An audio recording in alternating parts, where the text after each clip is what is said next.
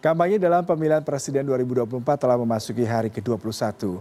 Dan untuk memantau kegiatan kampanye Capres-Cawapres pada hari ini, sudah bergabung bersama kami rekan-rekan kami yaitu Bella Mulahela, produser lapangan CNN Indonesia yang saat ini berada di Lubuk Linggau, Sumatera Selatan, dan ada John Nedi Kambang, jurnalis Transmedia yang saat ini ada di Padang, Sumatera Barat. Saya menuju ke rekan saya Bella terlebih dahulu. Bella, kalau kita bicara mengenai agenda, apa yang dilakukan Anies pada hari ini? Sepertinya Bella cukup sibuk ya, terlihat di belakang Anda lagi ada kegiatan yang cukup masif dengan kehadiran simpatisan Anies. Silakan dengan laporan Anda.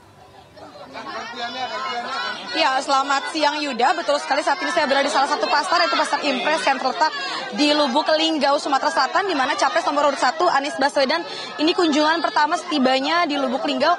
Ini langsung mengunjungi Pasar Impres untuk berdialog dengan para pedagang di pasar ini untuk mengetahui harga apa saja yang lagi naik. Pak Anies, selamat siang Pak Anies. Boleh kita ngobrol sedikit ya Pak sambil jalan?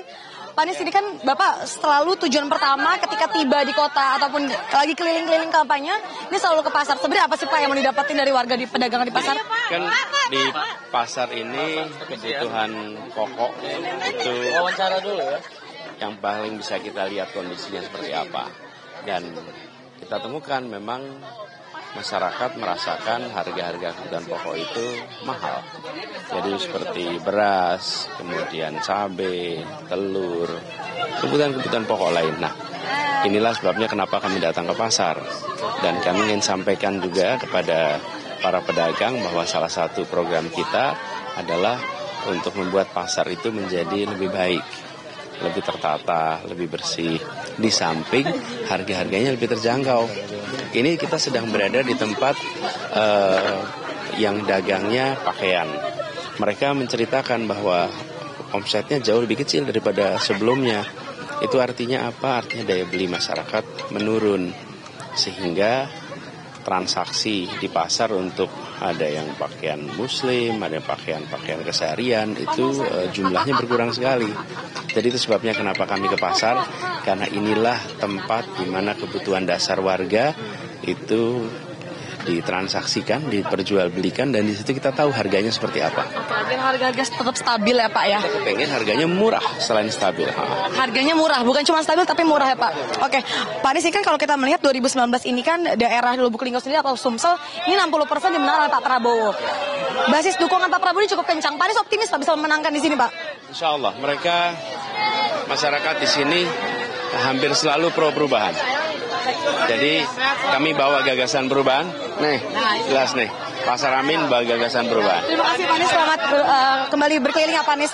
Ya jadi memang kalau misalnya kita melihat Yuda ini sehari ini di Lubuk Linggau sendiri ada beberapa agenda. Tadi salah satunya Anies ini berkeliling berdialog dengan para pedagang di Pasar Impres uh, Lubuk Sumatera Selatan di mana tadi para uh, pedagang ini mengeluhkan bahwa memang harga-harga cabai ataupun harga barang pokok ini masih tidak stabil begitu naik turun harganya dan memang di program pasangan paslon nomor urut satu dan juga uh, Anies dan juga Mohaimin ini memang meminta nantinya jika misalnya uh, dimenangkan dalam kontestasi pemilu 2024 ini harga pangan dan juga harga-harga pokok serta pasar pasar di Indonesia ini stabil dan juga nyaman untuk para penjual dan juga untuk para pembeli. Dan nantinya setelah dari agenda pasar ini Anies akan bertemu dengan para relawan dan juga uh, berkunjung ke salah satu pondok pesantren yang ada di Lubuk Linggau untuk bertemu dengan tokoh masyarakat serta santri dan juga tidak lupa bahwa selalu ada agenda untuk bertemu para anak-anak muda ataupun gen milenial segitu untuk menanyakan apa saja yang dikeluhkan dan apa saja yang akan diminta untuk perubahan di masa ke depan. Kembali ke Ada Yuda. Baik Bella, terima kasih untuk laporan langsung Anda dari Lubuk Linggo, Sumatera Selatan. Kita beralih ke John Edi di kawasan Padang, Sumatera Barat. John, agenda Cawapres nomor urut 3 Mahfud MD di Padang apa saja ya? Silakan dengan laporan Anda. Iya. Selamat siang Yuda. Jadi eh, memang Profesor Mahfud cawapres eh, nomor urut tiga ini sudah dua hari eh, sejak kemarin melakukan safari politik di eh, Padang, di Sumatera Barat khususnya di Kota Padang. Jadi kemarin itu dimulai dari uh, beliau menghadiri wisuda di Universitas uh, Negeri Padang, lalu dilanjut dengan uh, pertemuan uh, dengan uh, Majelis Zikir Al-Wasilah di kawasan asrama haji, lalu kemudian bertemu dengan uh, beberapa kader yang menjadi tim uh, pemenangan cabang uh, Ganjar Mahfud uh, se Sumatera Barat. Lalu kemudian uh, tadi malam itu uh, uh, bertemu juga dengan uh, pimpinan wilayah uh, Muhammadiyah. Ini jadwal yang cukup padat dari pagi sampai uh, larut malam. Nah, pagi tadi, tadi, tadi pagi uh, ini merupakan hari kedua Nah, uh, tadi pagi sebelum uh, saya berada posisinya sekarang berada di kampus Universitas Bung Hatta, di mana Profesor Mahfud uh, dalam kapasitas sebagai uh, Menko Polhukam uh, memberikan uh, kuliah umum tentang uh, bela negara, di mana pentingnya uh, karena Hari Bela Negara, peringatan Hari Bela Negara itu akan jatuh pada 19 Desember. Nah, ini uh, adalah uh, kuliah umum dalam rangka uh, menyambut Hari Bela Negara ke-75 yang uh, jatuh pada tanggal besok. Nah, sebelum sampai ke uh, kampus Universitas uh, Bung Hatta ini, tadi pagi uh, Profesor Mahfud juga uh, bertemu dengan uh, beberapa tokoh lintas etnis dan lintas agama uh, berlangsung di kawasan Pecinan Pondok di Kota Padang. Uh, ini beliau sempat berdialog, berdiskusi, uh, menerima masukan berbagai berbagai ide, berbagai masukan uh, terkait dengan perkembangan dan situasi di negara ini. Tadi saya sempat menyimak beberapa hal yang disampaikan oleh Profesor Mahfud adalah bagaimana kemudian uh, seluruh komponen bangsa ini menjaga kebinekaan, menjaga persatuan dan kesatuan bangsa dan menghindari politik identitas.